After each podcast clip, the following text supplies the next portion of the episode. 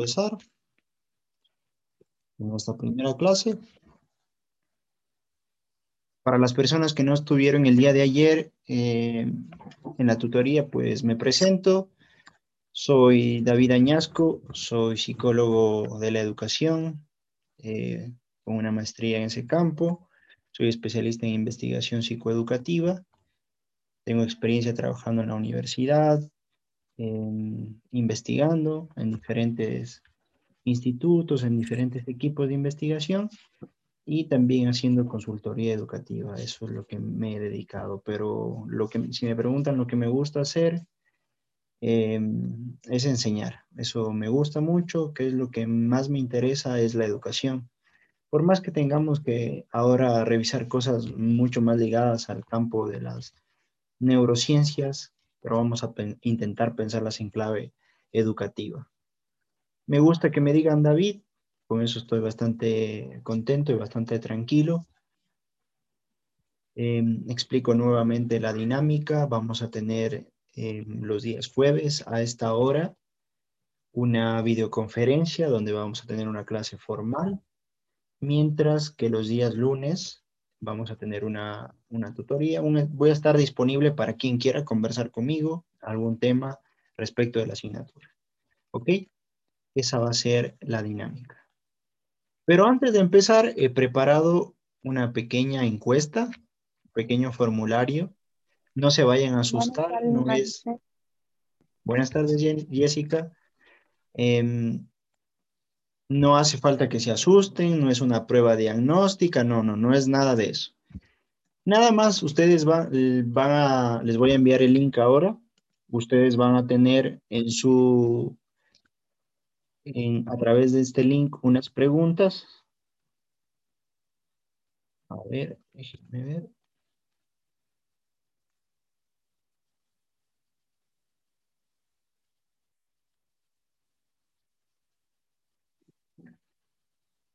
Van a tener unas preguntas y esas preguntas son nada más que, no, no preguntas, son afirmaciones. Y usted va a tener de una escala del 1 al 4, ¿ya? 1, si es que está, usted no está nada de acuerdo con esa afirmación, y 4 va a significar que usted está muy de acuerdo, ¿ok? Vamos a hacer un pequeño ejercicio. ¿Barcelona es el mejor equipo del Ecuador? 1, no estoy nada de acuerdo. ¿Ok? Cuatro, estoy absolutamente de acuerdo. ¿Ya? Entonces, les envío ahora el link y les voy a dar siete minutos para que llenen este formulario. Como les digo, no se asusten, no es una prueba, no es calificado, es anónimo. ¿Ok? Es completamente anónimo. Tienen siete minutitos para llenar este formulario. ¿Ok? Les espero.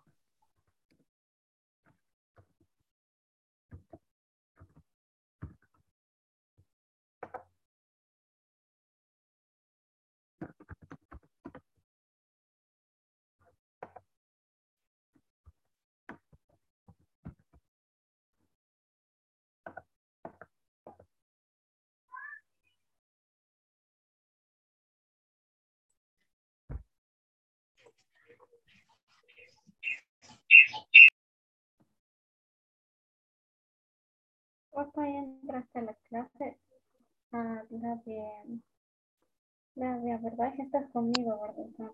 Hay alguien que está con el micrófono encendido, ojo.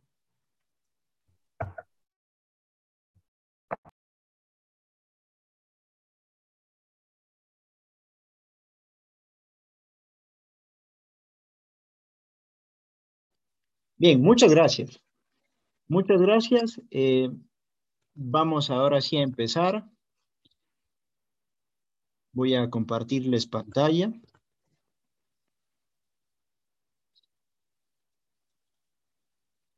Antes que nada les quiero compartir esta infografía.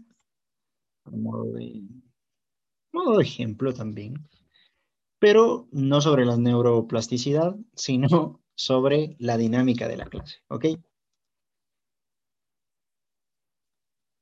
La dinámica que sugiero para la clase.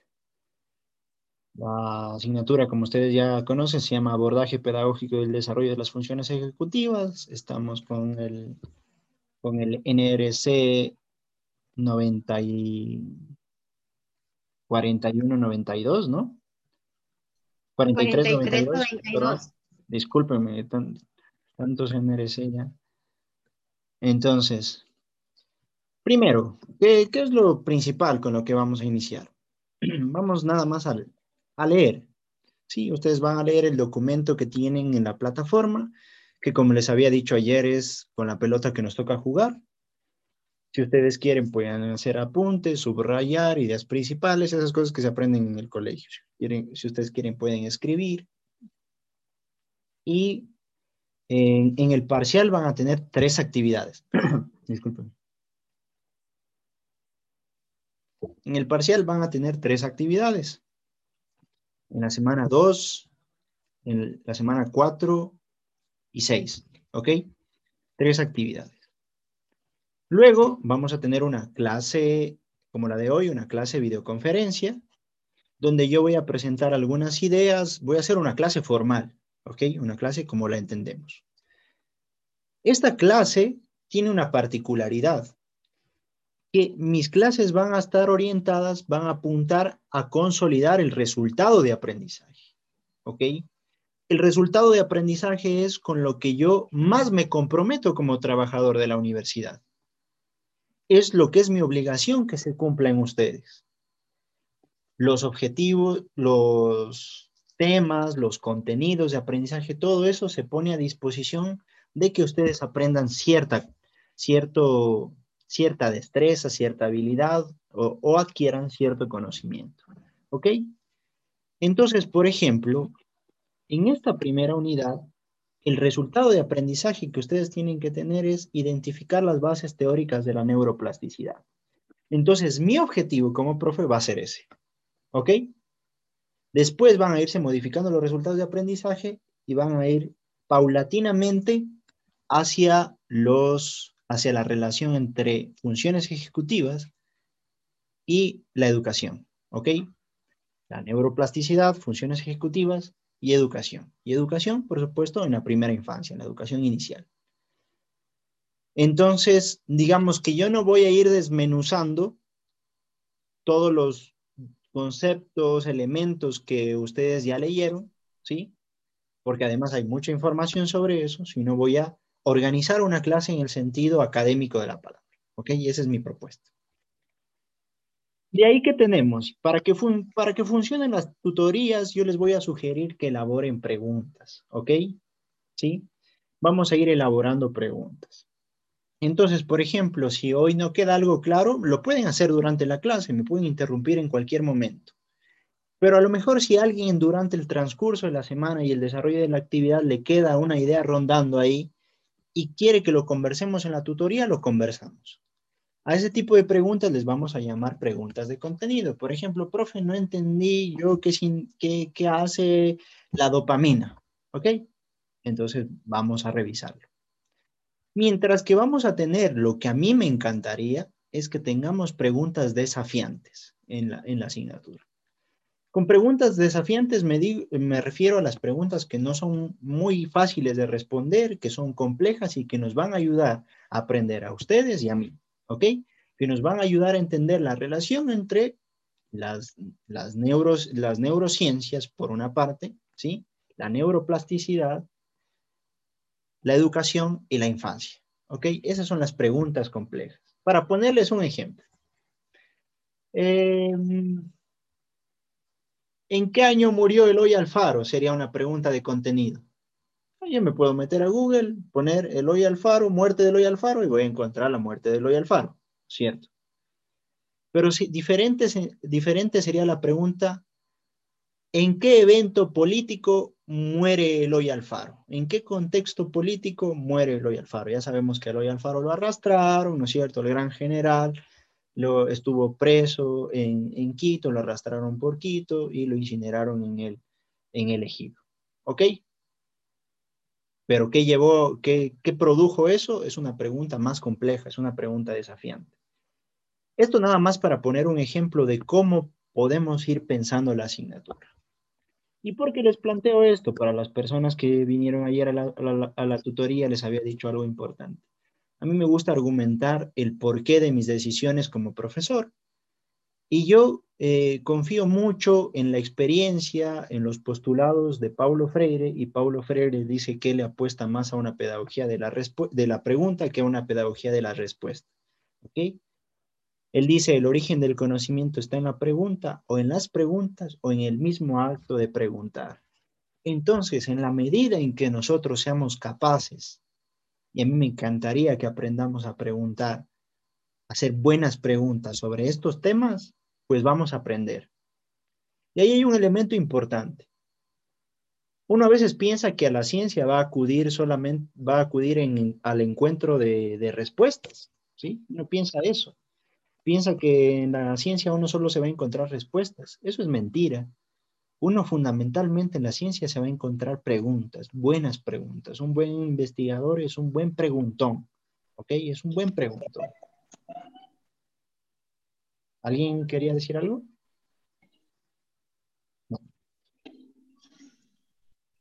Entonces, ¿alguien está con el micrófono encendido?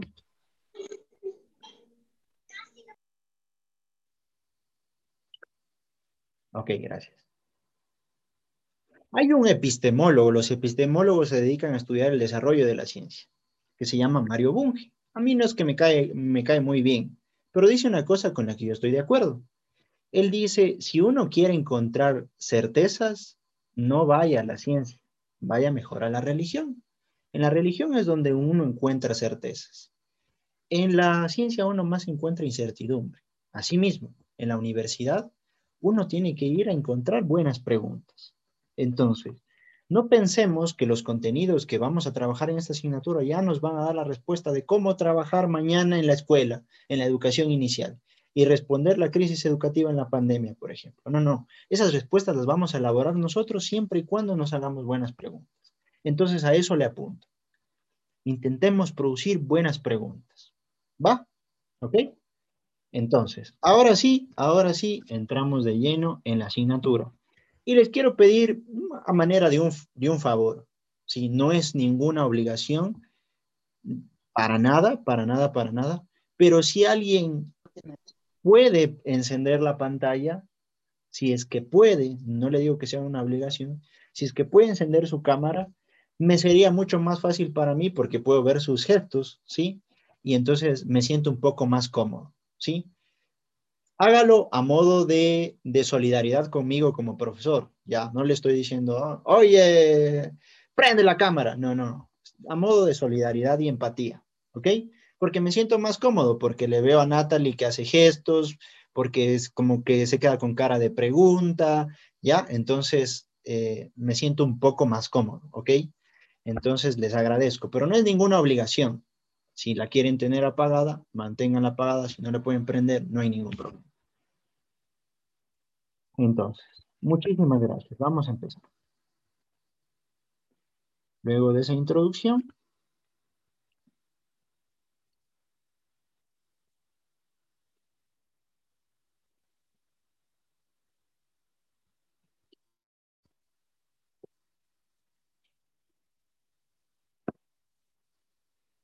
Empiezo con esta pregunta. Chicas, ¿qué se les ocurre cuando escuchan plasticidad? Díganme. Cuando escuchan plasticidad, ¿qué se les ocurre? Manipulable. ¿Algo, algo qué? Moldeable o manipulable. Algo manipulable, algo mal. Por ejemplo, aquí tengo un trozo de plástico. Que es flexible. Es flexible. ¿Qué más se les ocurre? Algo que se le puede dar forma. Algo a lo que se le puede dar forma. En el caso de este plástico, se ¿Ok? Pero fíjense, fíjense lo que pasa si es que nos vamos al diccionario. A ver, ¿qué significa plasticidad? Fíjense lo que pasa. Diccionario de la Real Academia de la Lengua Española dice plasticidad, cualidad del plástico. Pues para entenderlo bien tendríamos que ir a ver cuál es la cualidad del plástico. Pero yo lo primero que se me ocurre, porque está como al día a día, son las botellas de plástico, ¿no es cierto? Entonces, plasticidad también puede ser como deformidad y que se puede Defor- moldear. ok, ok. Pero, pero, digamos, esa es una, esa es una descripción que nosotros ya estamos haciendo con lo que hemos leído y con lo que hemos conversado. Pero de plano podríamos empezar haciendo esta comparación, digamos. Si hablamos de neuroplasticidad, el cerebro es como una botella de plástico. El cerebro tiene las mismas cualidades que una botella de plástico. ¿A qué se refieren esas cualidades? Bueno, en el caso del español no nos sirve mucho, no nos sirve no nos sirve mucho esta definición, cualidad del plástico. De hecho, el concepto viene del inglés, de plasticity. ¿Cómo están ustedes con el inglés? Entiendo que algunos ya están avanzando ahí fuertemente con el inglés. ¿No? So, so. So, so. Ok, la definición dice, the quality of being easily made into different shape.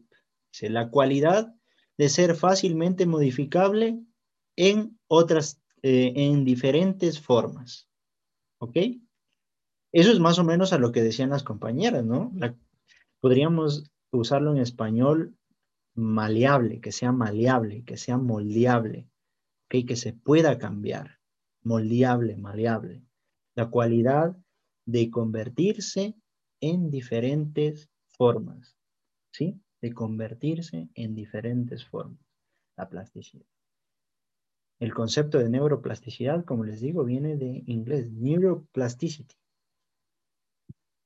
Entonces, más bien podríamos imaginarnos no al cerebro como al lado de una botella de plástico o un cerebro de plástico, sino imaginamos al cerebro como plastilina. ¿Ok?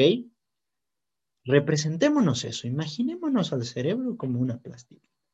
¿Qué pasa con la plastilina? ¿Qué se puede hacer con la plastilina? Cuenten. Se la puede moldear. Se puede hacer lo que sea, ¿no es cierto? Cualquier Se figura. puede hacer diferentes figuras, formas, de tamaños. Formas. ¿Ok? ¿Y qué tal si yo les digo que el cerebro se puede hacer de diferentes formas? ¿Me creen?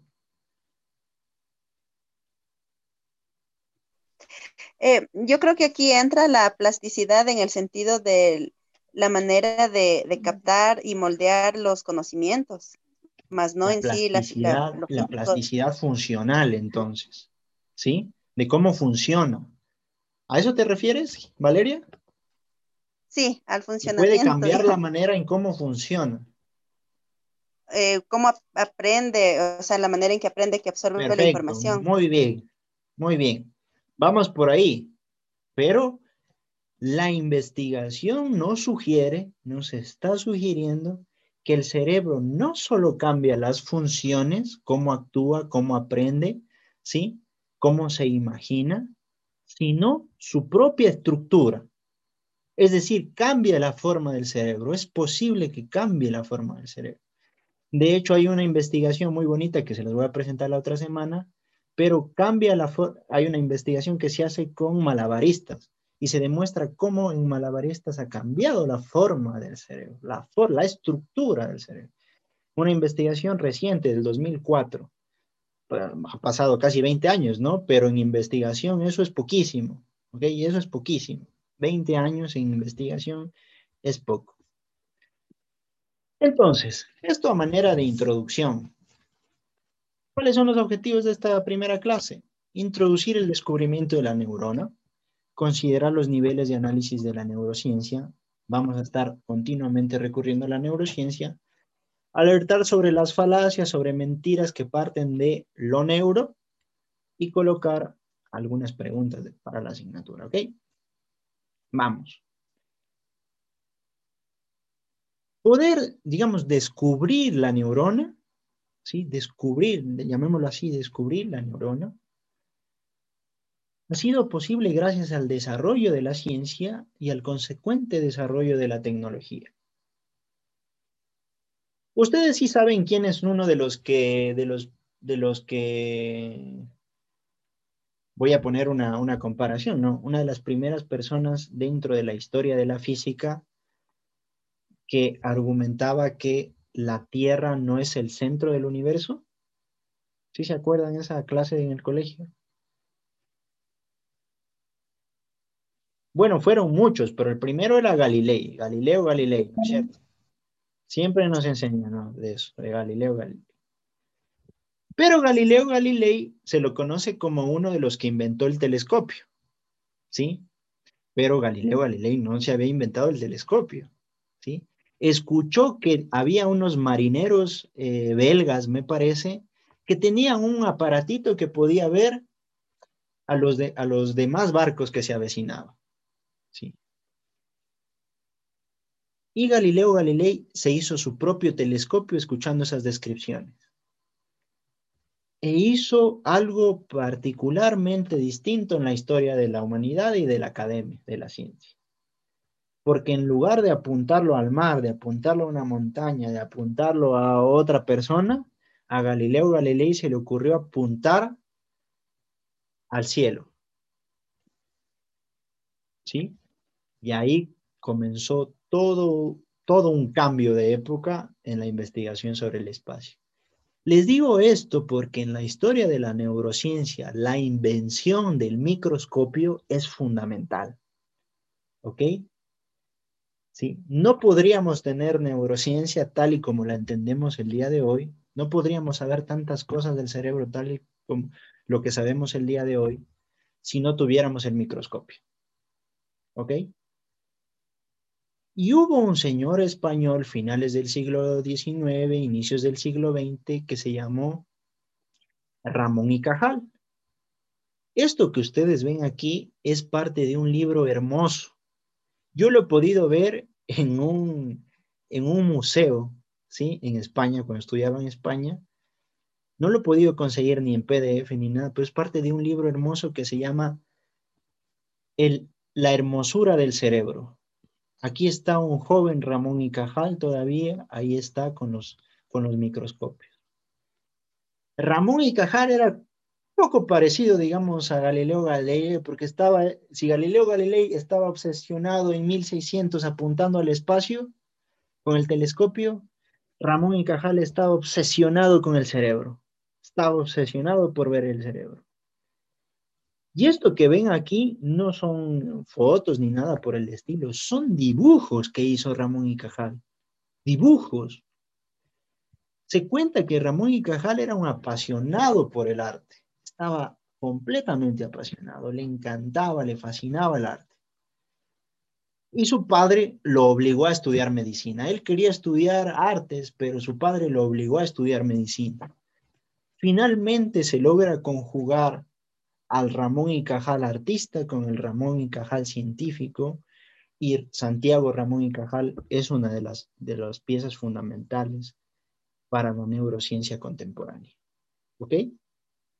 ¿Qué es lo que logró ver Ramón y Cajal? ¿Qué es lo que logró ver en sus primeras observaciones? Que esa, que esa célula, ¿sí? Era esa célula que hacía que hacía el órgano que llamamos cerebro era completamente diferente a las demás células. Y eran diferentes entre sí mismas. Unas podían ser tan largas, otras podían ser tan anchas.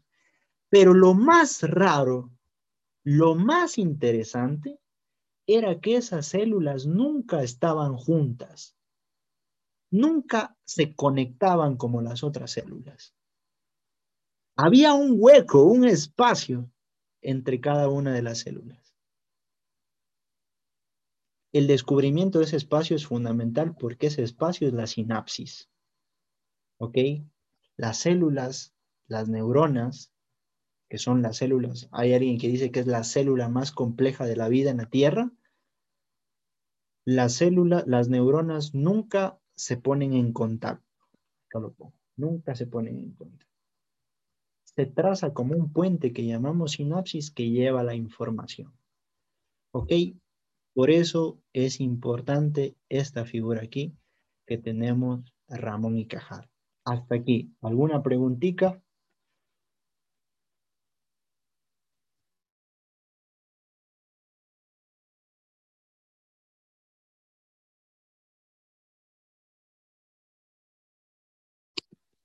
Continuamos entonces. Tenemos diferentes análisis de las neurociencias. son complicadísimas.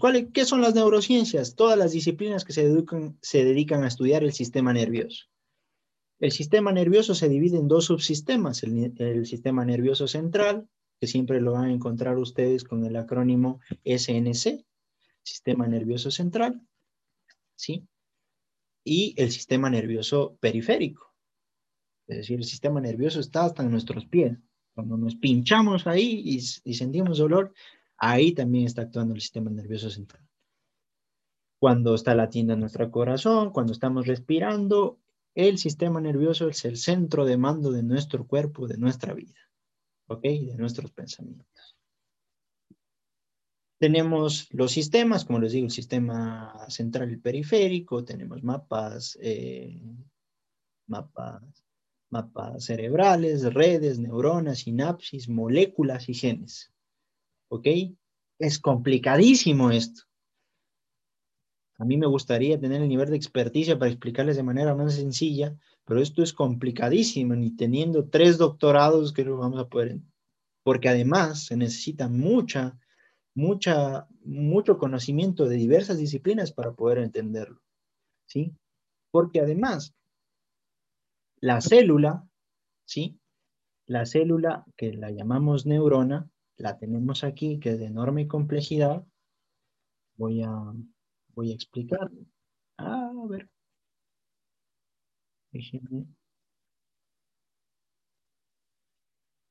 Ok, entonces estamos. Esta es una neurona convencional. Recuerden, la neurona es una célula. ¿Sí? Aquí tenemos el cuerpo celular. Tenemos el axón. Y esto verde que ustedes van a ver se llama la mielina. ¿Sí? Por aquí va el impulso nervioso. Y esto de acá se van a llamar dendritas. Estas también son dendritas. ¿Ok?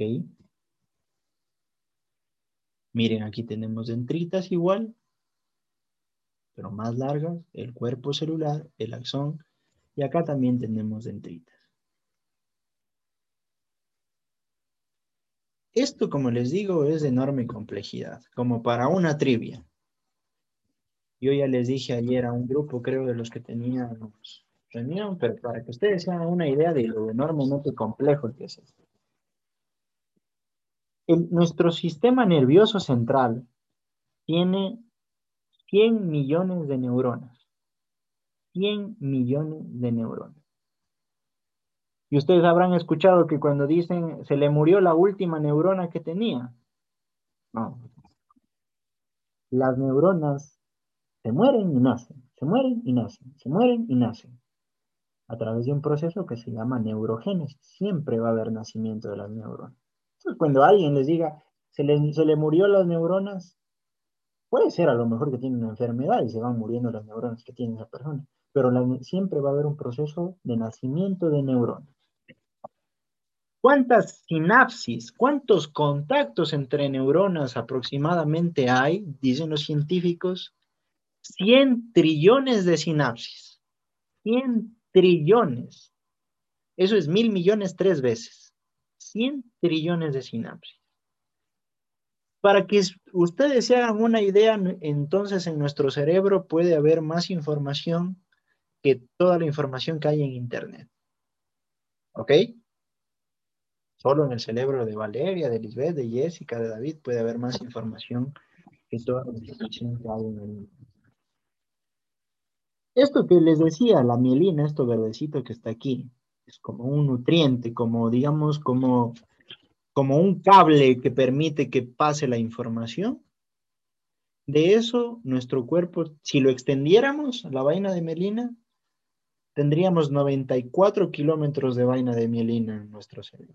99 kilómetros, perdón. ¿Y saben cuánto se demora en pasar un impulso nervioso de, célula a célula, de neurona a neurona? 10 milisegundos. 10 milisegundos. ¿Ok? ¿Qué hace que esto sea posible? ¿Por qué esto es posible? Porque nuestras neuronas trabajan. ¿Alguien quería decir algo?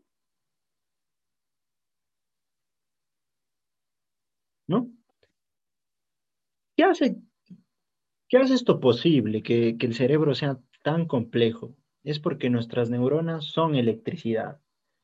Son impulsos eléctricos. Es electricidad nuestro cerebro. ¿Ok? Se han puesto a pensar a veces, ¿cómo así que nosotros sentimos si es que nos da un pinchazo en el dedo, ¿por qué sentimos? O sea, ¿por qué, nuestro, ¿por qué es tan rápido? Es una distancia considerable pasar de nuestro cerebro a la punta de nuestro pie. Es porque somos impulsos nerviosos y los impulsos nerviosos son impulsos eléctricos. Sin la electricidad no sería posible entender la complejidad de nuestro cerebro. ¿Ok?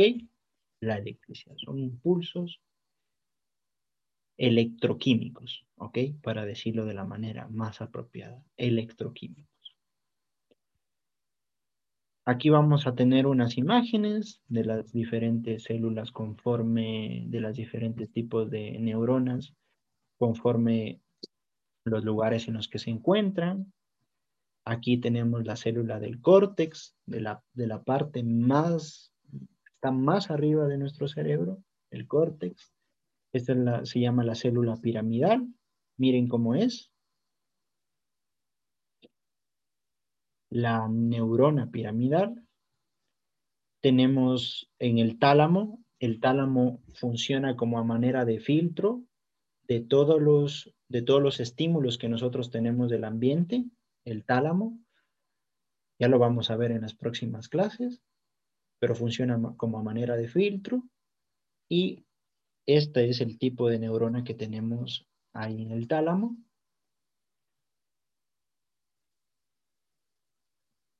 Aquí tenemos el tipo de neurona motora. Está a partir de nuestra, de nuestra, de nuestra columna vertebral. Ahí se distribuye porque por ahí pasa la médula espinal. ¿sí? La médula espinal digamos, lo que distribuye los impulsos nerviosos en todo nuestro, nuestro cuerpo, todo nuestro organismo. Tenemos las células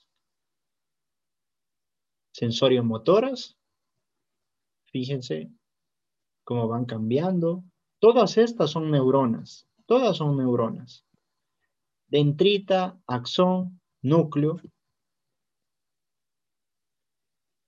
dendrita, axones, núcleo, núcleo, axones, dendrita, núcleo, axones, dendritas.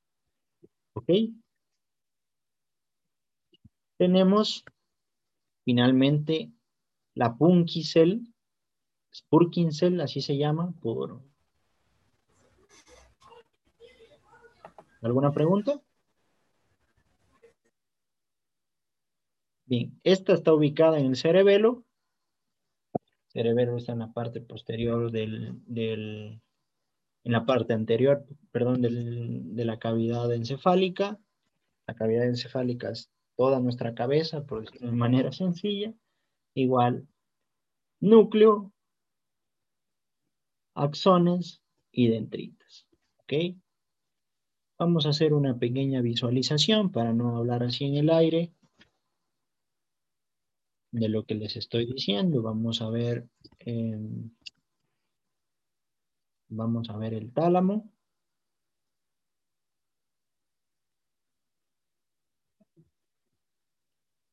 La próxima semana voy a tener unas imágenes mejores, pero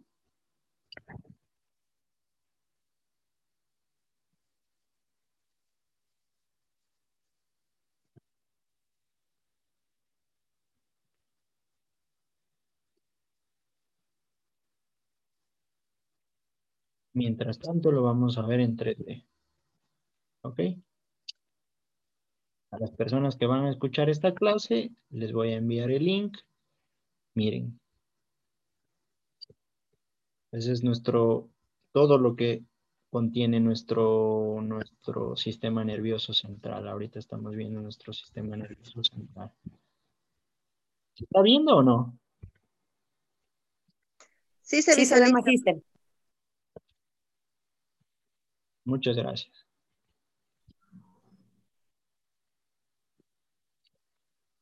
Lo que está ahí en medio marcado va a ser el tálamo. De manera general, este de aquí es el cerebelo. Lo que está atrás, miren. Aquí está el bulbo. La médula espinal, médula oblongada. Y tenemos la parte derecha del cerebro y la parte izquierda. Y en medio tenemos una cosa que me gustaría así conversar algún momento. Eh, no la puedo tener aquí. El cuerpo calloso. Son fibras nerviosas que unen a los dos hemisferios cerebrales. ¿Ok? Entonces, Mister, perdón que le interrumpa. ¿El, sí, dígame. el hipotálamo también consta? Claro. Vamos a ¿En qué parte se ubica? vamos a, a señalarlo al hipotálamo. Es esta de aquí. Mira, pequeñita, se encuentra muy cercana al, hipocampo, al, al tálamo. Justo debajo del... Ah, bueno, ahí está los nervios olfativos. Por ahí está el hipotálamo. ¿Ok? Yo les voy a pasar el link de esta página que es muy interesante. Pero la próxima clase lo vamos a ver como un cerebro en serio. ¿Ok? La página que me he conseguido. Hasta aquí, ¿alguna pregunta? Yo, magíster. Díganme. Perdón, que no había visto su, su mano levantada, disculpen. Y no se preocupe, recién había activado. Eh, verá, justo de la clase de lo que nos está explicando, bueno, yo tengo una inquietud. Bueno, no van a, bueno, sí como que está relacionado algo así con el tema. Yo tengo un familiar que tuvo un accidente, se cayó de un carro, entonces esta persona se golpeó la cabeza y le tuvieron que, que operar. Entonces, pero ya está en recuperación, sin embargo, me gustaría saber como que qué parte del cerebro, o no sé cómo se le podría llamar, se afectó porque comienza a divariar. O sea, está hablando de una cosa y luego se va a otras cosas, cosas que ni siquiera han pasado. O sea, esa era como mi duda, justo estaba hablando de eso y justo la clase que usted nos está dando explica sobre estas cosas y me queda así como que la inquietud. Ok, bien. Este, a ver, es muy difícil esa pregunta y yo se la puedo responder de modo general. El cerebro funciona como una orquesta. Imagínense usted una orquesta sinfónica, ¿sí? Todos los instrumentos están en juego, ¿ya? Y todos los, casi todas las funciones se interrelacionan, pero sí hay partes que se dedican a cosas específicas.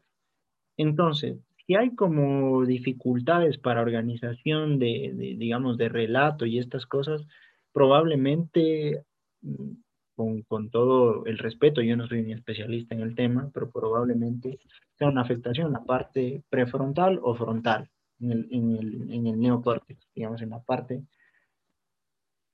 de acá, ¿sí? Que es la que nos permite planificar la atención, organizar, vaya, las funciones ejecutivas, que son las que nos interesan a nosotros, están ahí. ¿Ok? Están en la corteza frontal, ¿sí? En el neocórtex. ¿Sí? En el último, lo que nos hace diferente a las demás especies. ¿Sí? ¿Ok? Pero Gracias, profe. yo creo que con, la, con el desarrollo de la clase usted va a tener buenas, buenas noticias porque el cerebro es un órgano tan extraordinario que se puede reorganizar. Y ya lo vamos a ver.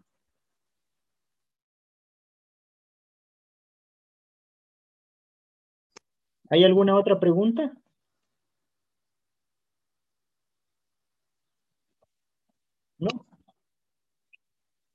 Ok. Vamos entonces a continuar.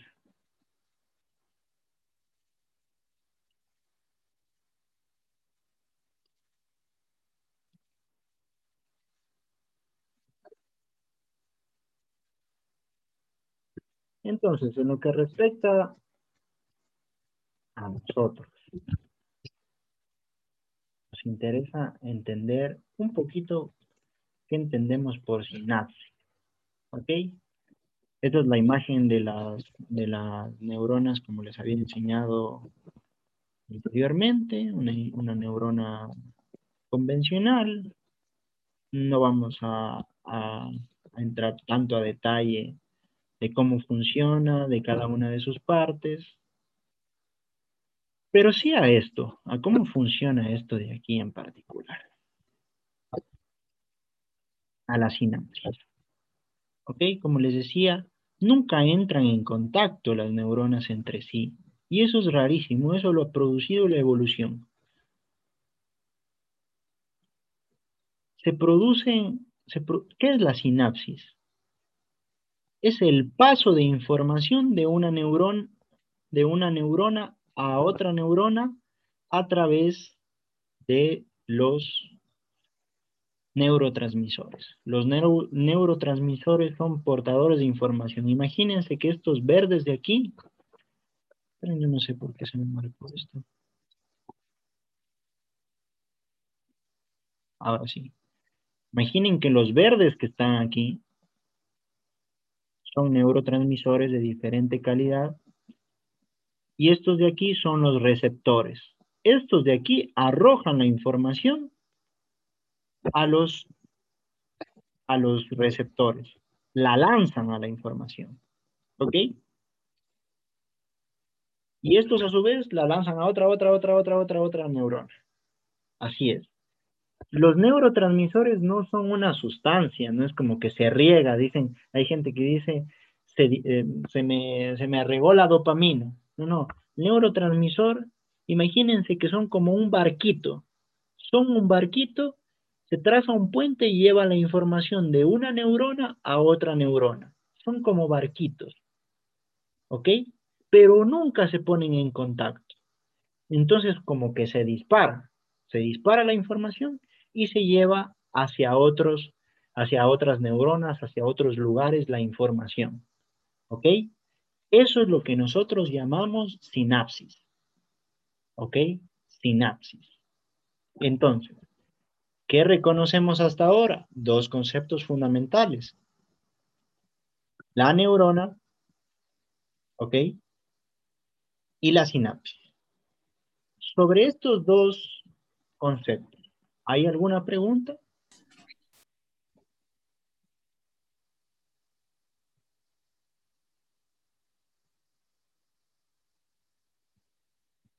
Tenemos diferentes tipos de neuronas según la localización en el, en el, en el, en- en sistema nervioso. Tenemos la sinapsis, que es lo que permite que nuestro cerebro sea tan complejo, que nuestra actividad mental sea tan complejo, que se pasa información de neurona a neurona a través de los neurotransmisores, son portadores de información. Y de ahí, de neurotransmisores, hay una cantidad de neurotransmisores.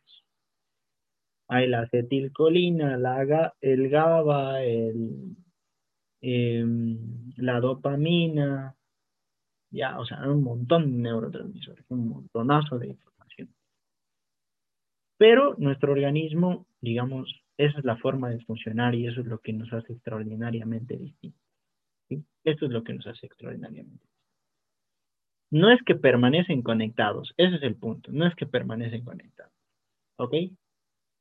Es que permanece como una relación, es lo que hace distinto, permanece una relación. Con- ¿No hay preguntas? Paso. Eh, profe, los neurotransmisores transmiten a través de la electricidad, o sea, sustancias también. O sea, porque la dopamina, la serotonina, todo eso son sustancias. O sea, Sí. son, son como químicos. Eh, precisamente, son químicos, son sustancias son sustancias bioquímicas, para decirlo de manera correcta.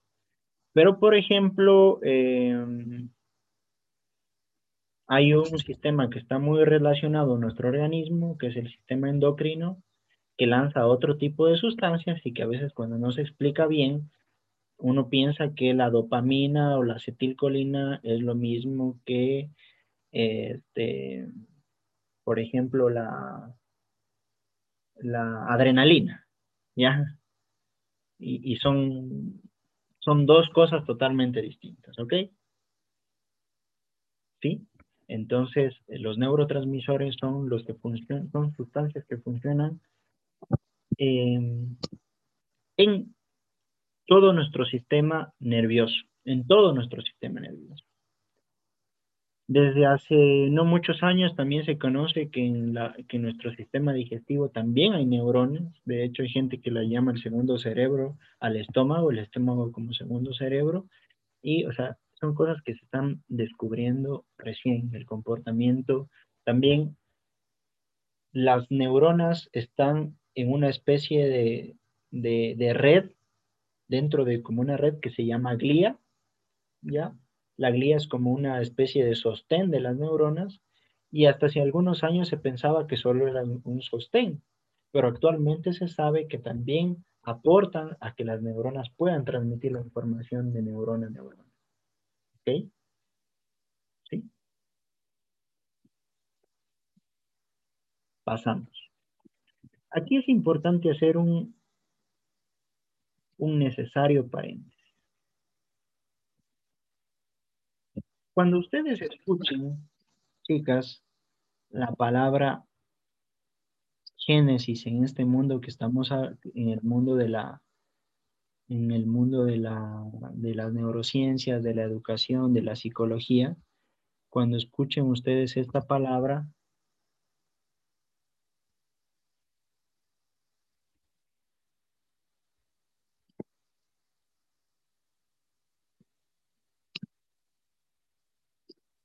cuando escuchen ustedes esta palabra, no se refiere a genes, ¿ok? Mucho cuidado con eso. No se refiere a genes.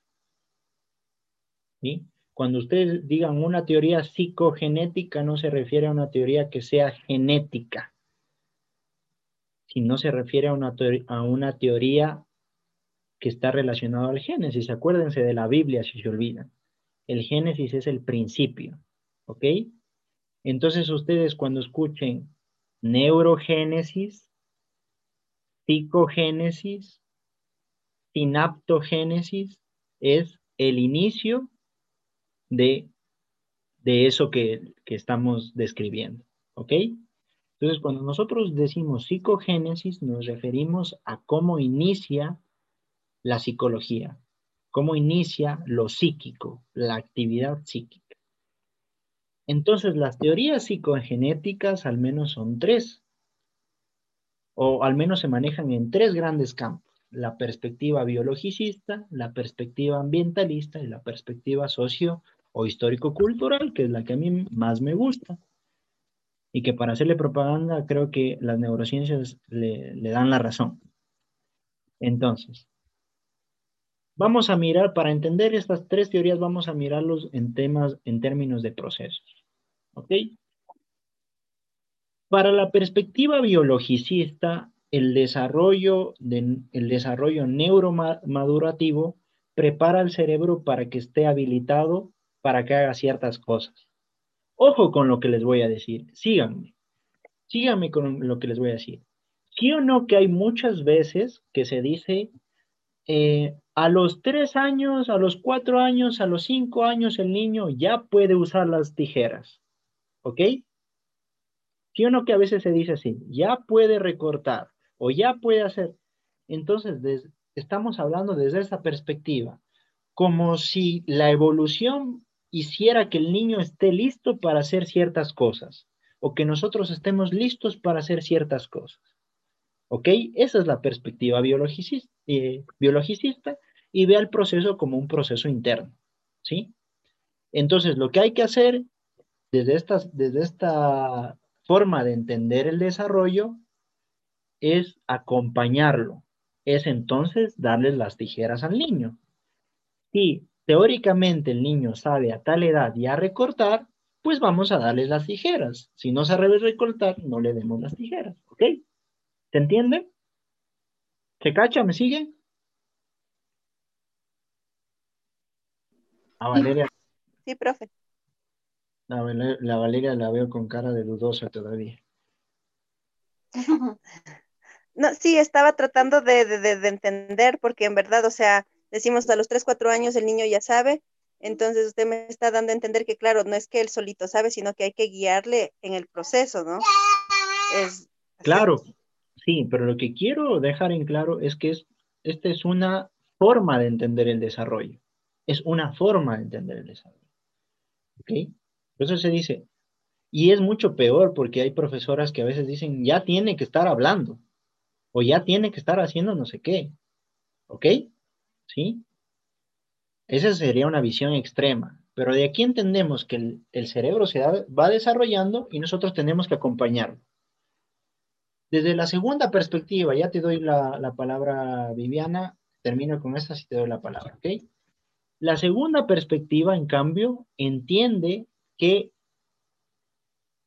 el desarrollo del cerebro depende absolutamente del medio, es decir, de los estímulos que le, que le demos al cerebro, ¿ok? Depende de eso, ¿sí? Por eso hay que promover aprendizajes culturales específicos para que el desarrollo, para que el cerebro se pueda desarrollar.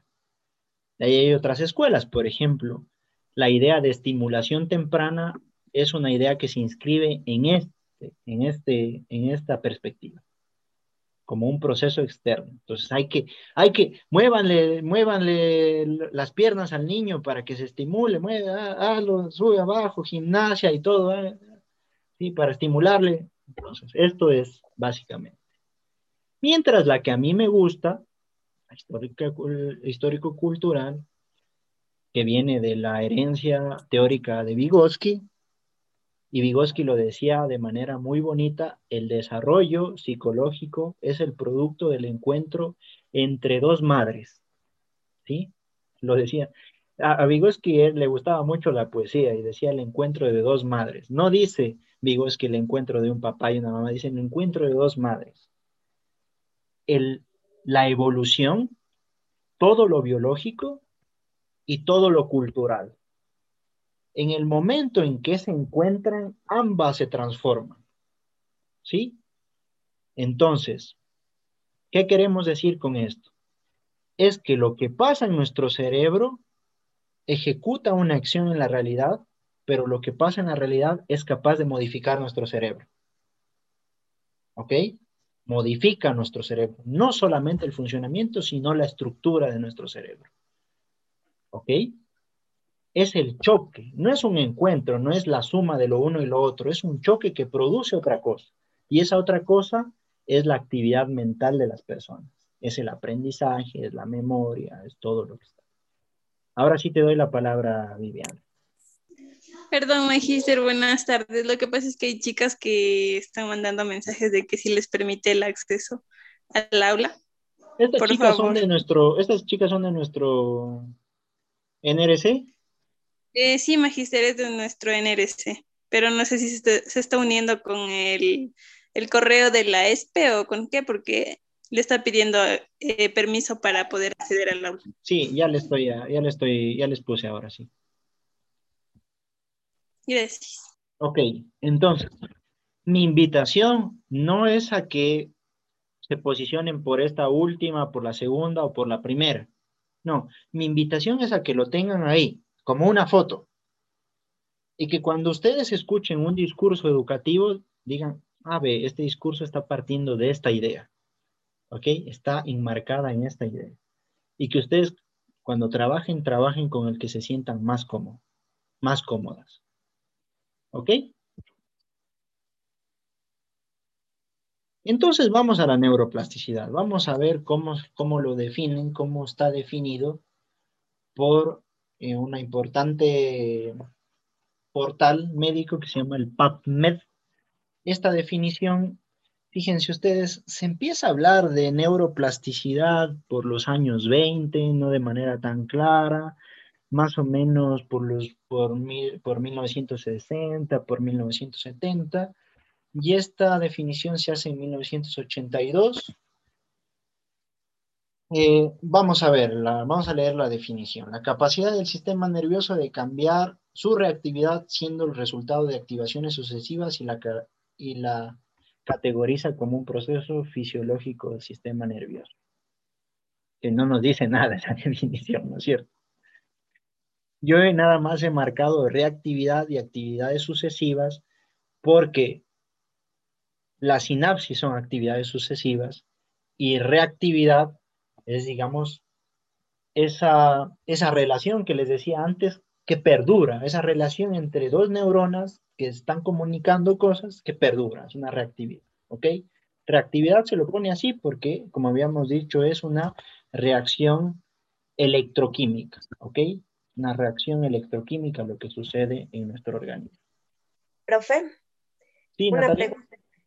Y ahí cuando dicen que son, le puede devolver, eh, gracias, que son activaciones sucesivas, por eso es que cuando la gente utiliza drogas o tiene como algún vicio o algo, el cerebro como que se, acostumbra a ese tipo de, de químicos o de reacciones sucesivas todo el tiempo y después como que dicen, ¿no? O sea, yo no sé si eso es cierto, pero como que el cuerpo les pidiera el hacer eso, eh, eh, aquí sería el mismo cerebro el que se acostumbra a ese tipo de reacciones.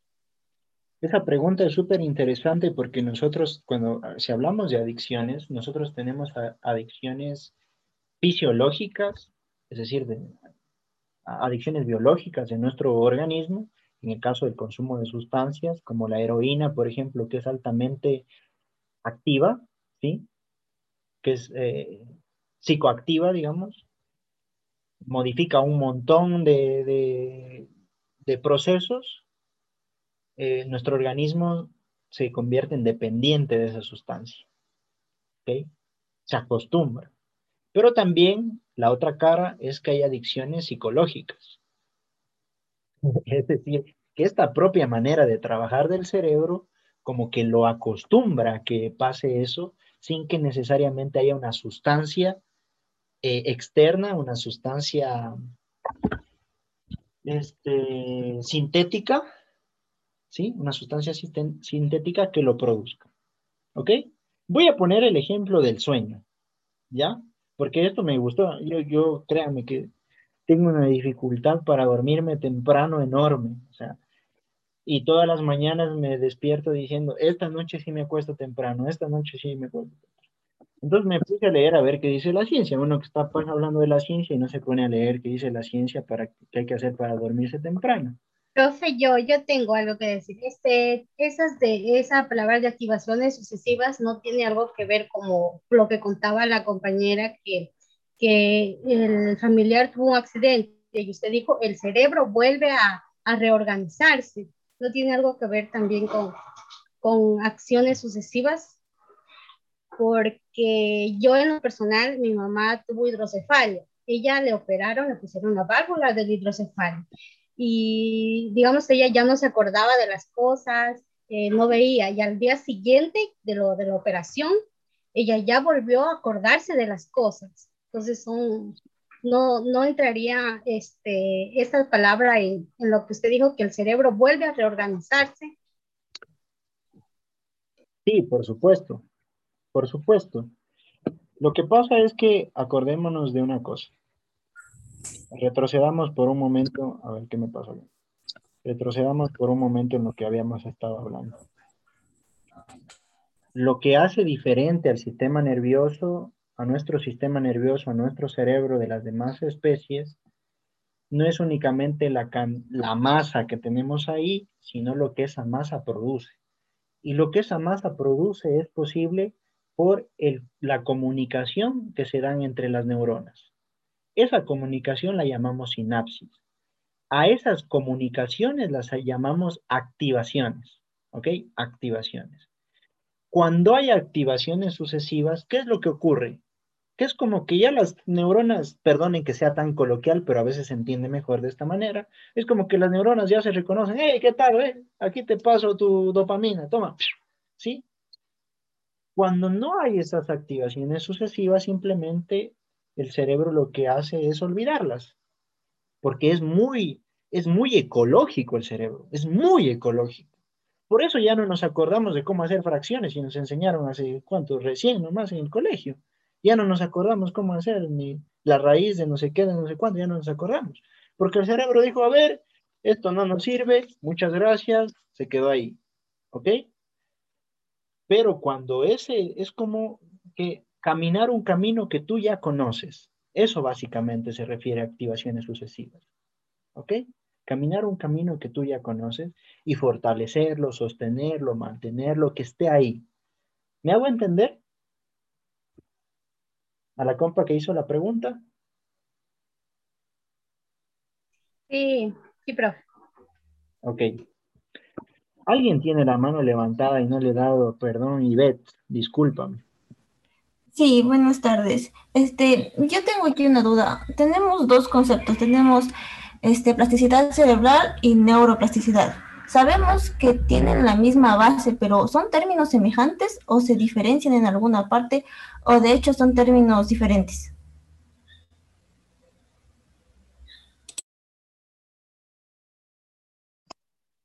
Bien.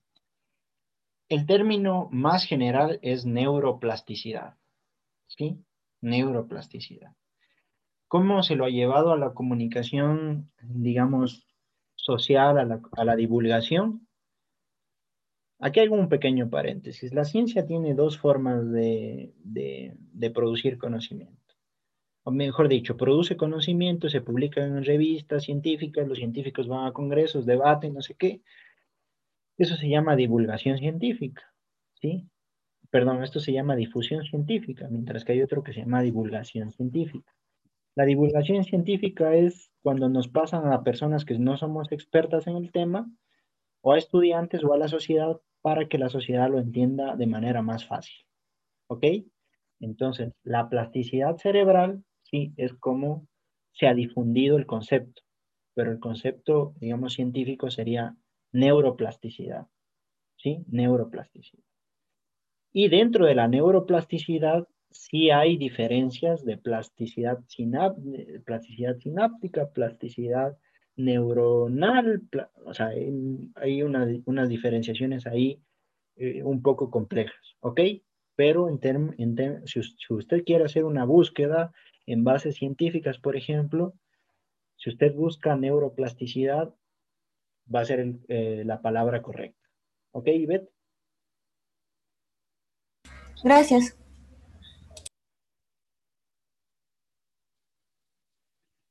Katia. Magíster, hay una compañera que, quiere ingresar a la clase, pero le sale, dice usted no puede volver a unirse a esta reunión porque fue eliminado previamente por el anfitrión. Informar de un problema, ok.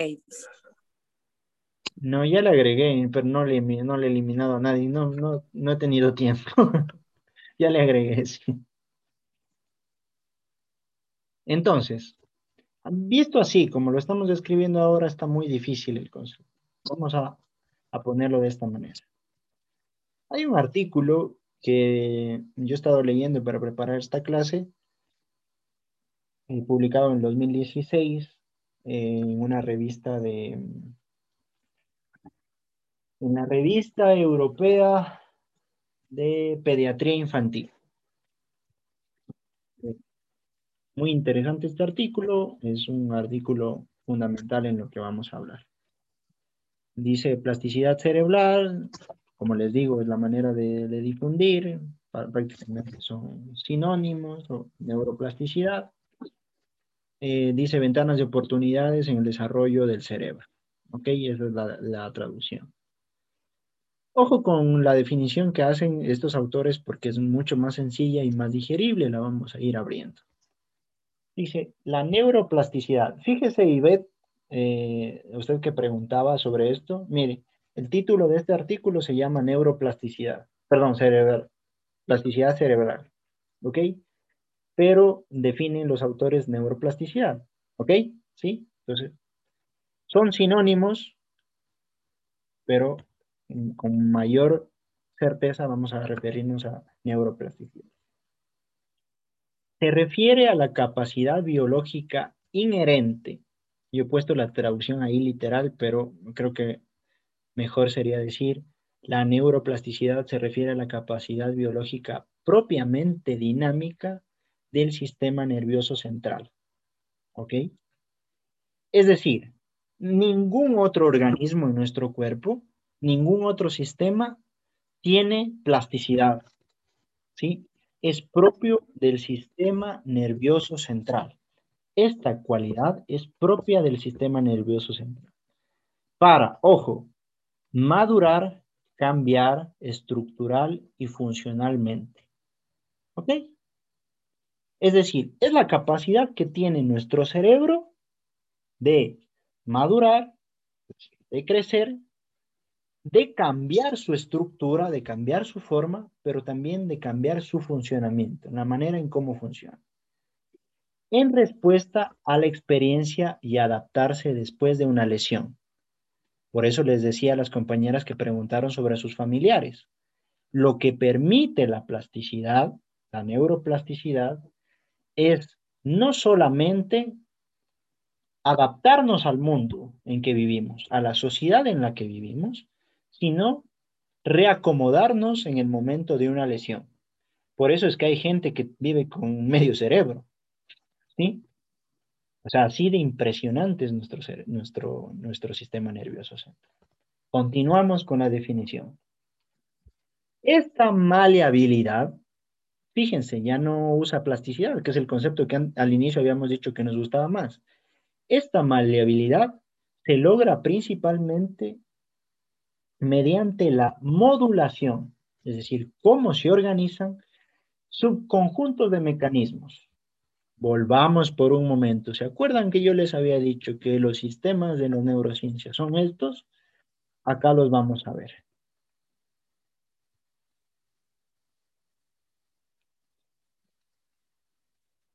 De los mecanismos genéticos, moleculares y celulares.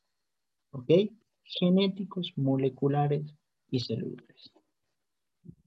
Con los moleculares, por, por supuesto, nos estamos refiriendo a lo que requiere el neurotransmisor para ir de, neurona a neurona y celulares, por supuesto, a neuronas. ¿Qué influyen en la dinámica de las conexiones sinápticas y la formación de circuitos neuronales? ¿Ok?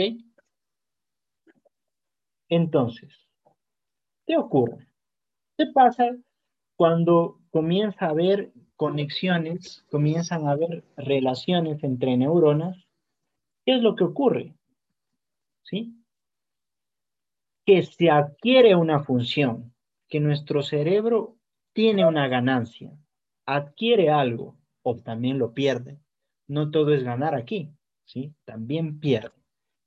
Como digo, se realiza un aprendizaje, se realiza una experiencia y el y se producen conexiones entre neuronas, contactos entre neuronas, relaciones entre neuronas, ¿sí?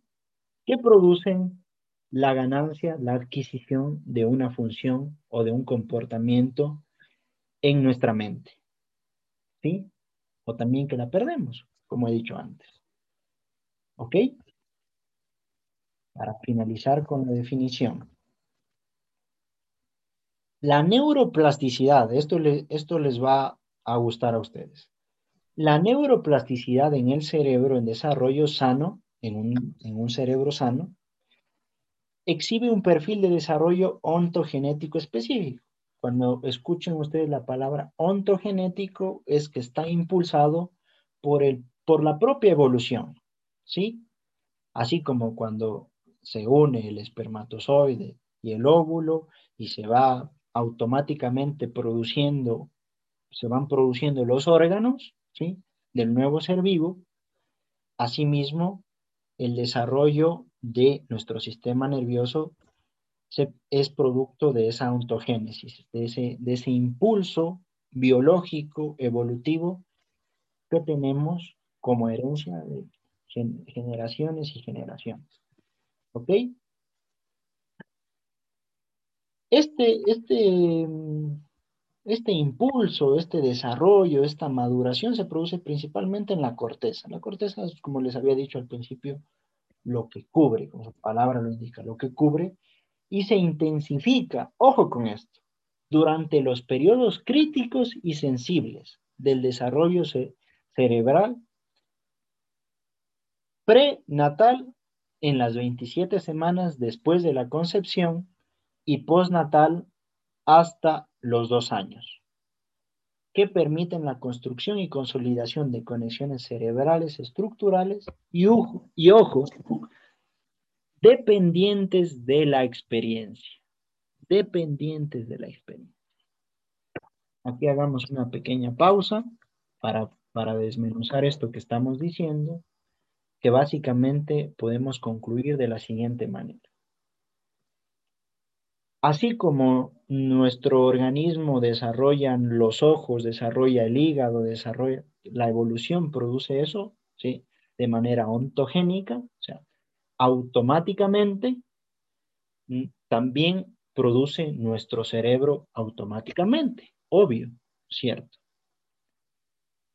Pero hay etapas críticas donde ese desarrollo se produce de manera automática, de manera natural. ¿Ok? 27, eh, en la semana 27 y hasta los dos años reportan esta investigación. Es decir, ¿qué significa esto? Que la sinaptogénesis, tercer concepto clave de esta clase, la sinap, hemos visto neurona, sinapsis y sinaptogénesis. A ver, hagamos una pausa ahí. Sinaptogénesis, ¿qué significaría entonces?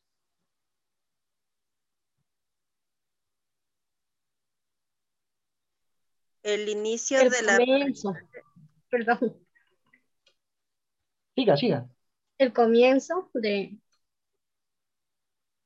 El comienzo de contactos enormemente extendidos entre neuronas.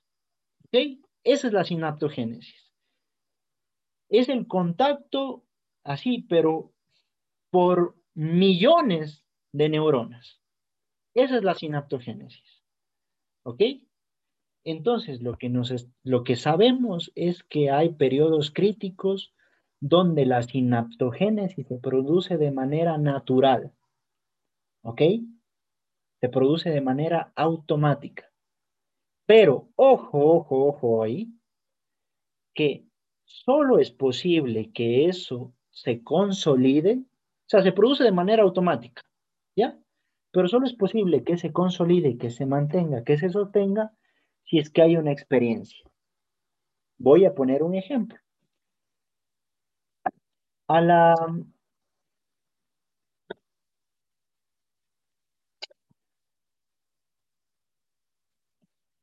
A los tres meses comienza a haber sinaptogénesis en la parte auditiva de nuestro sistema nervioso central. Automáticamente. Pero si la persona no tiene que escuchar, no tiene experiencias auditivas, eso no se va a sostener. Se muere. ¿Sí? Ojo con esto, para los educadores, para las educadoras, esto nos encanta porque nos están, nos están diciendo que no es que todo se produce naturalmente, sino que requiere de nosotros, requiere de, de una sociedad, requiere de alguien más que lo garantice, que lo asegure. ¿Ok? Pero, para terminar con esto, la neuroplasticidad no es una característica exclusiva de una etapa de la vida. ¿Ok? La sinaptogénesis se puede dar siempre. Su abuelita que tiene 80 años también puede haber sinaptogénesis en su organismo. ¿Ok? Si es que la hacemos participar de una, de una experiencia de aprendizaje profunda. ¿Sí? ¿Ok? Entonces es una característica de nuestro sistema nervioso central. Es por eso yo también tengo un tío abuelo que tiene eh, tres cuartos del cerebro. Tuvo un accidente. Y él puede comunicarse, puede hablar, claro que con cierta dificultad, pero su cerebro se ha reorganizado. ¿Ok? Hay personas que pueden aprender, eh, hay una investigación muy bonita que se hace con personas de 80 años que aprenden chino y las personas aprenden tranquilamente con toda facilidad chino. Las únicas diferencias que se notan es en eh, ciertos sonidos porque los niños no solamente aprenden escuchando, sino también viendo el movimiento de la boca. ¿Ok? los movimientos que hacen. ¿no? Aprenden un idioma viendo los movimientos que se hacen con la boca. ¿Ok? ¿Sí? Jessica. Buenas tardes, Magister. Verás, me dio una duda. Lo que pasa es que unos dos años antes, este, mi mamá estaba enferma y ella estaba en una, en una sala de espera, pero como le digo, ella, este, ella me hablaba, todo, ella, nosotros le hacíamos cosas a ella y, y antes de entrar a sala UCI, este, ya se le, como quien se dice, se le borró totalmente el cassette. Estuvo como internada como un mes en UCI. Después, después que salió de UCI, milagrosamente salió de UCI, ella no recordaba nada de lo que habíamos platicado antes que entre a sala de UCI. ¿Por qué se debe a eso? Uy, ahí sí me la pones difícil. Primero, em, qué lindo que tu familiar haya podido salir de UCI. Eh, lo entiendo profundamente porque yo también he tenido familiares en cuidados intensivos. Qué bueno por ese sentido. Eh, lo celebro. Mm, y sinceramente no te podría responder a la pregunta porque cuántas cosas podrían haber pasado ahí, ¿no? O sea, no, sinceramente no te podría responder. Claro, era como, como digamos que así como estamos hablando usted y yo ahorita, ¿no es cierto? Yo le hablaba todo, pero antes de entrar a UCI, ya. Incluso ese, ese día fue el cumpleaños de mi niño, ella me dijo, llévalo al bebé al parque a comer un helado y todo eso después ya entró a, sala de UCI y todo eso, salió ya de UCI y yo le, yo le decía, mami, ¿te acuerdas que conversamos tal, tal cosa, tal cosa? Ella me decía, no, no me acuerdo de nada. Y eso no sé por qué, a qué se debe. Sí, la verdad es que no, o sea, no te podría decir la verdad. Discúlpame, no. lo más honesto que te puedo decir es que no, se pueden haber pasado miles de cosas ahí sea, recuerden ustedes que los eventos traumáticos nos producen también olvidos, ¿sí? A veces después mm. estamos soñando con esas cosas. Recuerden ustedes también que, a veces nos olvidamos, así de simple, nos olvidamos, ¿sí? Nos olvidamos. una, consulta, Magister. No que le interrumpa. Eh, por ejemplo, hay personas en las cuales eh, se produce esto de la convulsiones en el cual ya al momento que ya regresan en sí, eh, manifiestan, por ejemplo, que ya no se acuerdan de algo que pasó o, se acuerdan, mejor dicho, de nada del día que ha pasado. Y es, y es difícil que vuelvan a entrar en sí, o sea, tienen que recuperarse, sentarse y como que se hayan perdido el momento de que ya están tranquilos. ¿Eso a qué se debe o qué, qué procesos es ese que pasan ellos? Ya, ahí lo que, lo que, digamos, lo que se sabe es que, recuerden ustedes, la neurona eh, funciona con electricidad, ¿sí? somos electricidad. Y para decirlo de manera muy coloquial, poco rigurosa, pero muy coloquial para que se entienda, es como que hubiera un cortocircuito. ¿Ok?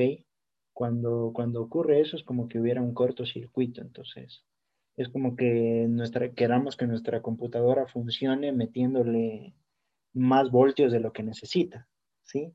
O menos voltios de lo que necesita. Entonces, básicamente ocurre eso, ¿eh? para decirlo de manera muy coloquial. Entonces, eh, por eso se necesitan medicamentos para, para sostener, para acompañar eso, pero no es que se fue a otro mundo, ¿ya? No es que lo raptaron los reptilianos, los extraterrestres, no, no, es que está ahí, solo que hay un cortocircuito, por decirlo de manera coloquial, como digo. ¿Ok? ¿Sí? Katia. Sí, Magister. Eh, bueno, eh, respecto a lo que decía la compañera de su mamá que había entrado a UCI, ¿no será como que eh, tuvo la memoria como que a, corto plazo eh, y después por eso será que ya no se acordó? O sea, como que solo tuvo esa memoria a corto plazo, ahora sabía lo que estaban diciendo y luego de que ya salió, o sea, ya no volví a recordar más porque tal vez eso fue solo en ese momento, o sea, como que de minutos. Bueno, tengo entendido que eso suele pasar, eh, ya que tenemos la memoria a corto plazo y memoria a largo plazo. No sé, eso sería como que lo que, lo que yo entiendo, más o menos. No sé si estoy equivocada. Sí, gracias por traer el tema de la memoria a largo plazo y a corto plazo, que no es necesariamente así, ¿sí? No es necesariamente que me acuerdo ahorita y después ya no me acuerdo. No necesariamente es así. Es un, concepto muy interesante que viene de la psicología cognitiva, pero yo nada más les quiero decir esto. Dos cosas. No especulemos sobre esto, porque digamos, es muy complejo, sino cuántas respuestas posibles podrán haber y cuál será la verdadera, ¿no? No nos pongamos a especular sobre eso. Y por otro lado, recuerden ustedes que a veces nos pasan cosas así curiosas, ¿ya?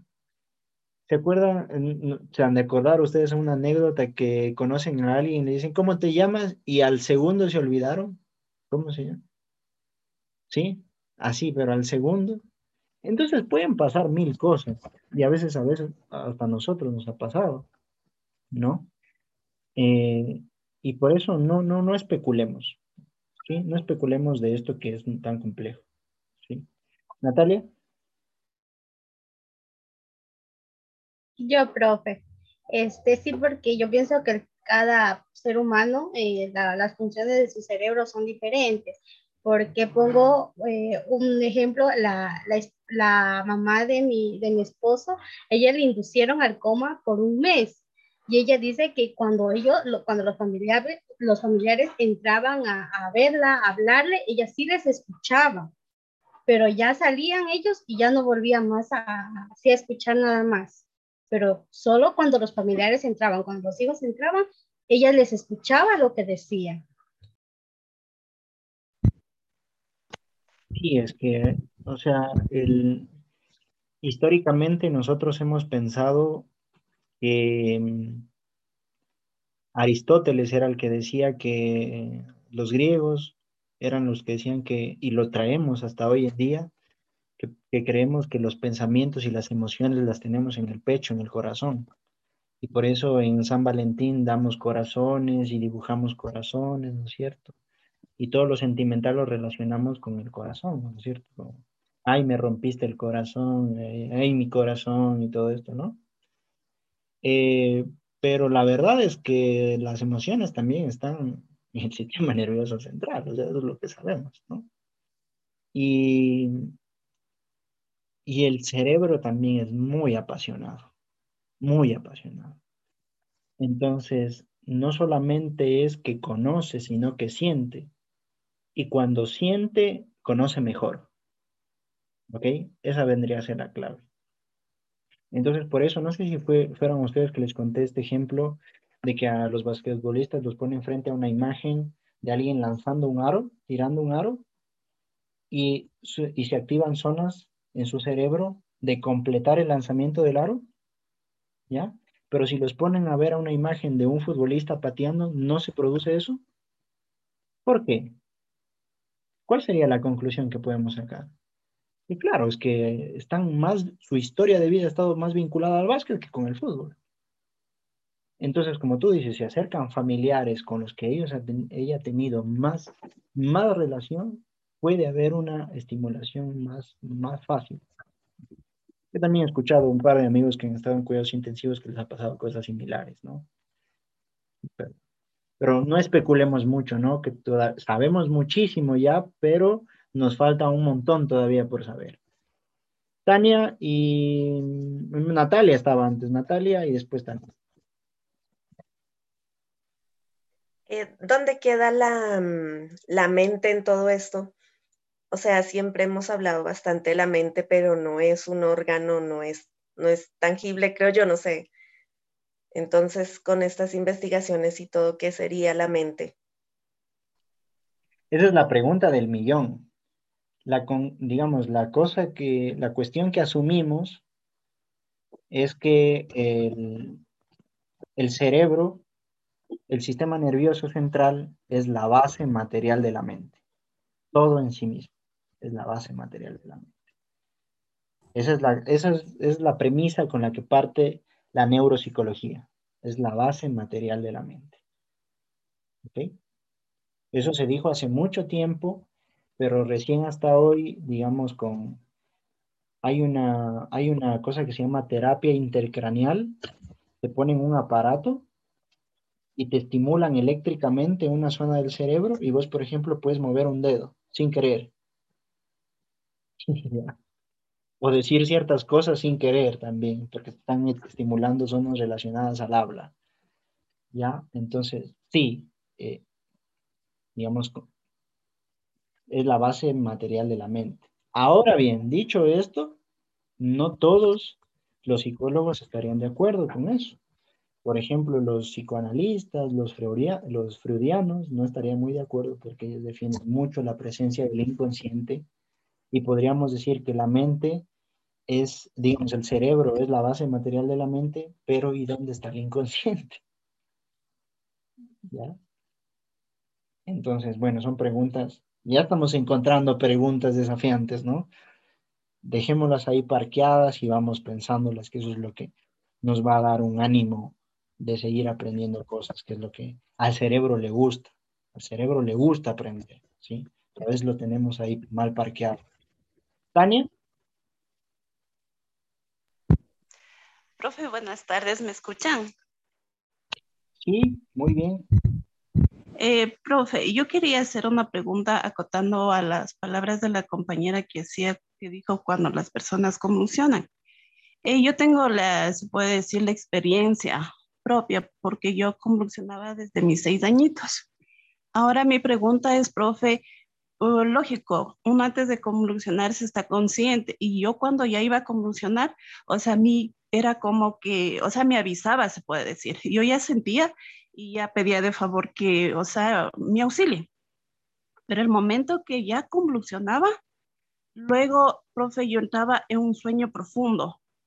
Era, no sé, una hora, unas dos horas, pero así de un sueño tan profundo que cuando yo me despertaba, era como que regresaba nuevamente a la vida. Entonces, hay casos de personas que convulsionan, pero reaccionan a la media hora, o sea, se puede decir enseguida pero yo no. Yo digo, yo entraba en un sueño profundo que no sé si se puedan imaginar. Entonces, ahora usted dice que en ese lapso hay un cortocircuito, se puede decir. Ahora mi pregunta, profe, es, no sé en ese lapso, en todos esos años que yo convulsioné, eh, ¿puede haber esta consecuencia de hoy en día de la pérdida de la vista o no? La verdad es que no, no sé.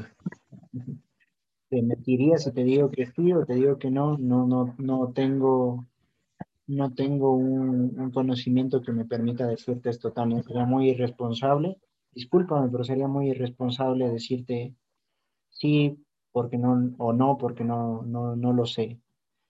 Ahora, este, recordemos que el cerebro es tremendamente tremendamente plástico, ¿sí? tremendamente maleable y eh, en la medida en que esté activo, en la medida en que esté activo, puede compensar muchas cosas que a lo mejor tú necesites, ¿ok?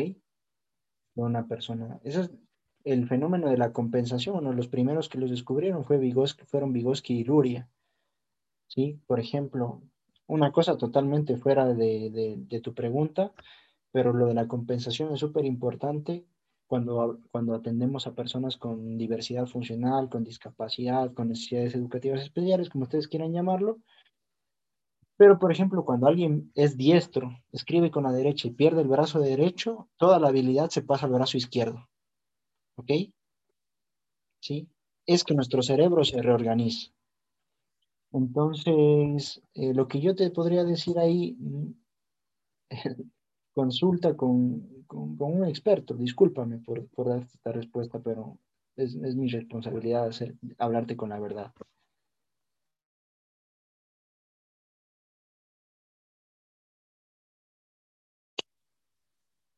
Lisbeth. Sí, me dijiste buenas tardes. Verá, o sea, yo del poco, o sea, eh, de lo que entiendo sobre la plasticidad y el cerebro y todo lo que estamos hablando, por ejemplo, de la plasticidad en, en las enfermedades eh, cerebrales, por ejemplo, que conducen todo al, que conducen sí todo al sistema nervioso, ¿no? Eh, porque mi padre y mi madre, bueno, mi madre tenía epilepsia ella falleció con su enfermedad por un accidente. Entonces, verá, el doctor decía que mi madre tiene esa enfermedad producto a los nervios causados en, su cerebro.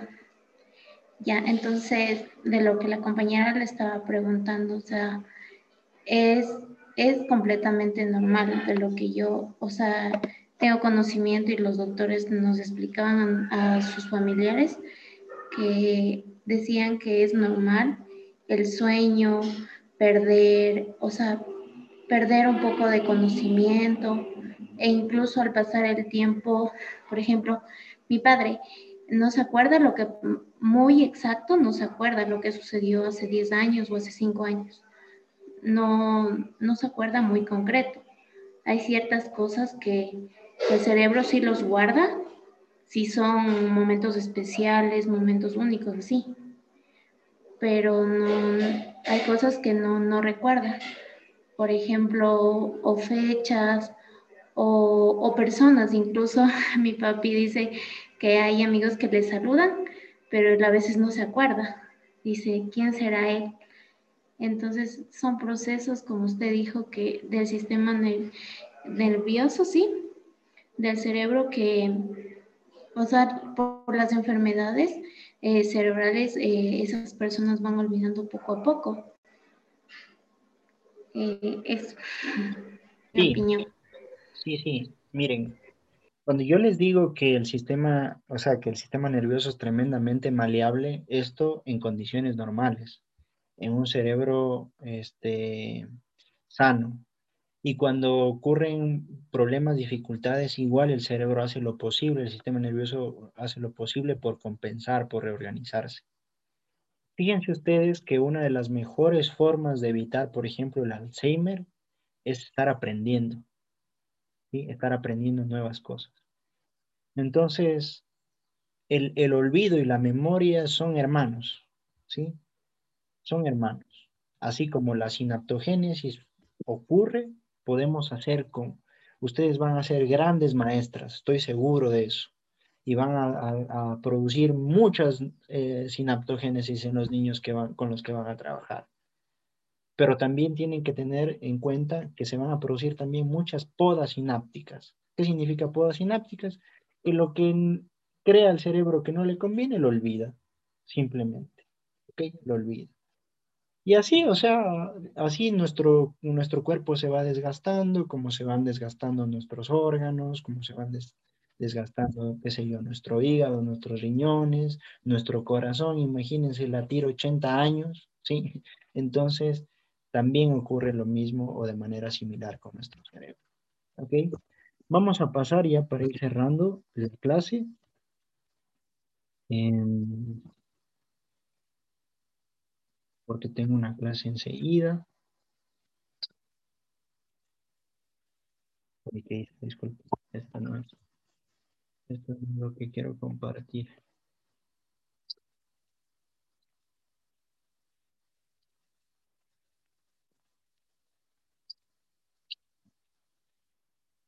Entonces.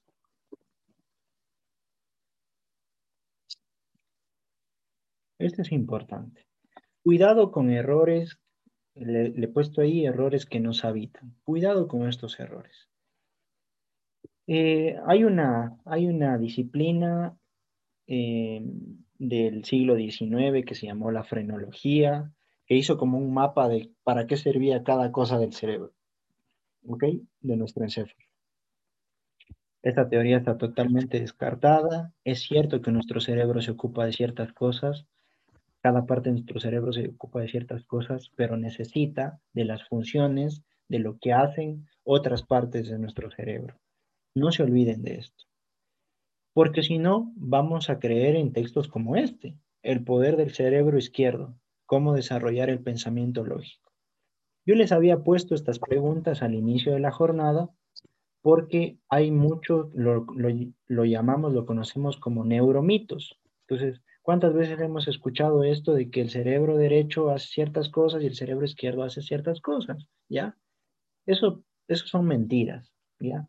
son creencias infundamentadas. También como esta creencia de que, eh, esta pregunta que también les puse, si es que el niño no lo logró hasta los tres años, ya no lo va a lograr después, también, como les digo, es una característica de nuestro sistema nervioso la neuroplasticidad, ¿ok? Siempre va a ser una característica en nuestra vida.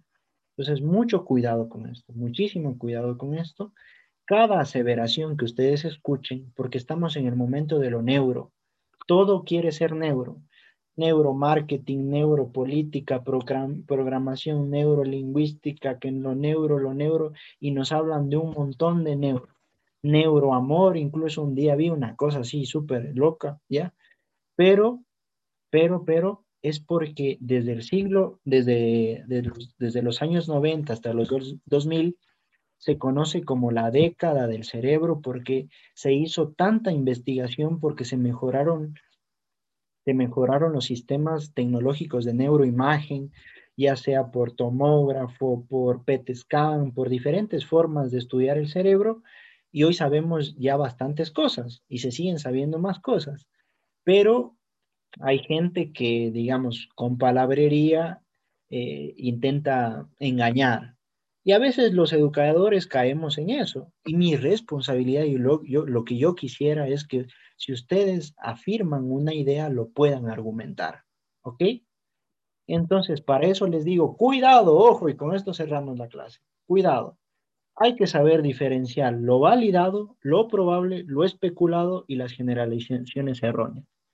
Voy a permitirme poner un ejemplo muy banal para que se entienda a qué me refiero. Muy banal. Y después voy al ejemplo complejo.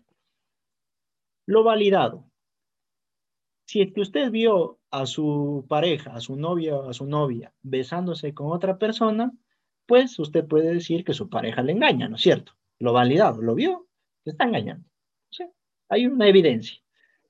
Lo probable, tu pareja no llega pronto, eh, envía mensajes a un número desconocido, a José Gasolina le envía mensajes, ¿no es cierto? Eh, y usted ya comienza a decir, bueno, pare, a lo mejor me está engañando mi pareja. Lo probable. No, usted no lo puede probar, lo piensa, ¿ok? Lo especulado. ¿Qué podría ser lo especulado? ¿Ya? De por la nada creer que su pareja le está engañando decir, tengo una sospecha, como que algo me dice que mi pareja me está ¿ok? Y las generalizaciones erróneas, por ejemplo, que digan, ah, es que como mi esposo, su papá, eh, le engañó a su mamá, eh, también él me va a engañar a mí, ¿ok? Aunque no lo crean, eso nos pasa también cuando estamos trabajando en serie. Por ejemplo, lo validado, ¿qué sabemos? Que el cerebro neuro, eh, es plástico, ¿sí? Tiene plasticidad, que se puede modificar, que puede aprender siempre. ¿Ya? Lo probable es que es, es muy, muy evidente que podamos enseñar desde que nace a la persona hasta que muere. Lo especulado. A ver, lo especulado es, por ejemplo, esto. Si no lo, lo aprendió hasta los tres años o lo aprendió a los tres años y ya no se le va a olvidar nunca en la vida y generalizaciones erróneas. Sabemos que el cerebro efectivamente izquierdo hace ciertas tareas y el cerebro derecho hace otras tareas, pero eso no significa, yo he escuchado, he visto a maestras que entran a una clase y dicen, ahora vamos a hacer actividades para el cerebro de izquierdo y hacen una serie de cosas, según ellas, para aportar al cerebro izquierdo, y vamos a hacer una serie de actividades para el cerebro derecho y hacen una serie de cosas. Tal vez podría volver a explicar, lo que pasa es que se cortó dos veces y no lo escuchamos. Ah, disculpen, entonces voy, lo validado, les decía antes, ya saben, una cosa que hay un acuerdo que nadie discute es que el cerebro se transforma, que se puede transformar, que cambia durante toda la vida. ¿Qué sería entonces lo probable? Que el cerebro puede aprender siempre, desde el día uno de que nace hasta el último día en que se muere, ¿ok? Sea si tiene 99 años, sea tenga 70 años, siempre puede, puede aprender. Entonces, cuando mi abuelita me dice, mi abuelita me dice, no es que con las tecnologías yo ya, yo ya no aprendí eso, hijito. No, no, abuelita, usted puede aprender. Su cerebro está preparado para aprender. De hecho, día a día sigue aprendiendo. ¿Ok? Lo especulado es lo que no tiene sustento. Disculpe, hay una compañera que se le apagó el router y está pidiéndole ingresar. De ella estuvo en clase, sino que se le apagó el router. Ok, ok, ok. Ahora ya les puse a ingresar a todos. ¿Sí? Entonces, lo especulado es, por ejemplo, yo les he hablado de las edades críticas, ¿no es cierto? De las épocas críticas donde se produce sinaptogénesis de manera natural, ¿ya? Y hay educadoras que creen que si ya no aprendió el niño a esa edad, no va a aprender nunca, ¿ok? Eso está, es erróneo porque no hay evidencia de que eso sea así. Por ejemplo, yo en el colegio no me gustaba hacer manualidades. Ellos fueron no me gustaba hacer manualidades en el colegio. Y el profesor me decía, ¿qué no te dieron estimulación temprana en la escuela? No, sí podía aprender, ¿no es cierto? Pero tenía esta idea de, especulaba de que porque no me habían enseñado así, no, no podía hacer. Y las generalizaciones erróneas, les decía. Hay profes que dicen, bueno, voy a enseñarles ahora a los niños a estimularles el cerebro izquierdo y a estimularles el cerebro derecho y hacen cosas para eso. Cuando ya sabemos que él... Bueno, hay gente que está ingresando que no sé si es de este NRC.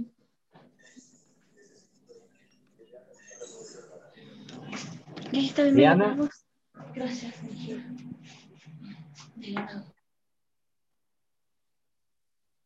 Bien, entonces les decía, se hacen actividades supuestamente para estimular a uno u otro hemisferio del cerebro, pero sabemos que los dos cerebros funcionan de manera articulada, porque si no fuera así, por ejemplo, no podríamos manejar bicicleta. Si a alguien le preponderaría el, el uso de un, uno u otro hemisferio, no podríamos manejar bicicleta. Y bueno, con eso terminamos. Em, estamos ya en la hora. Así que ¿Alguna pregunta para terminar?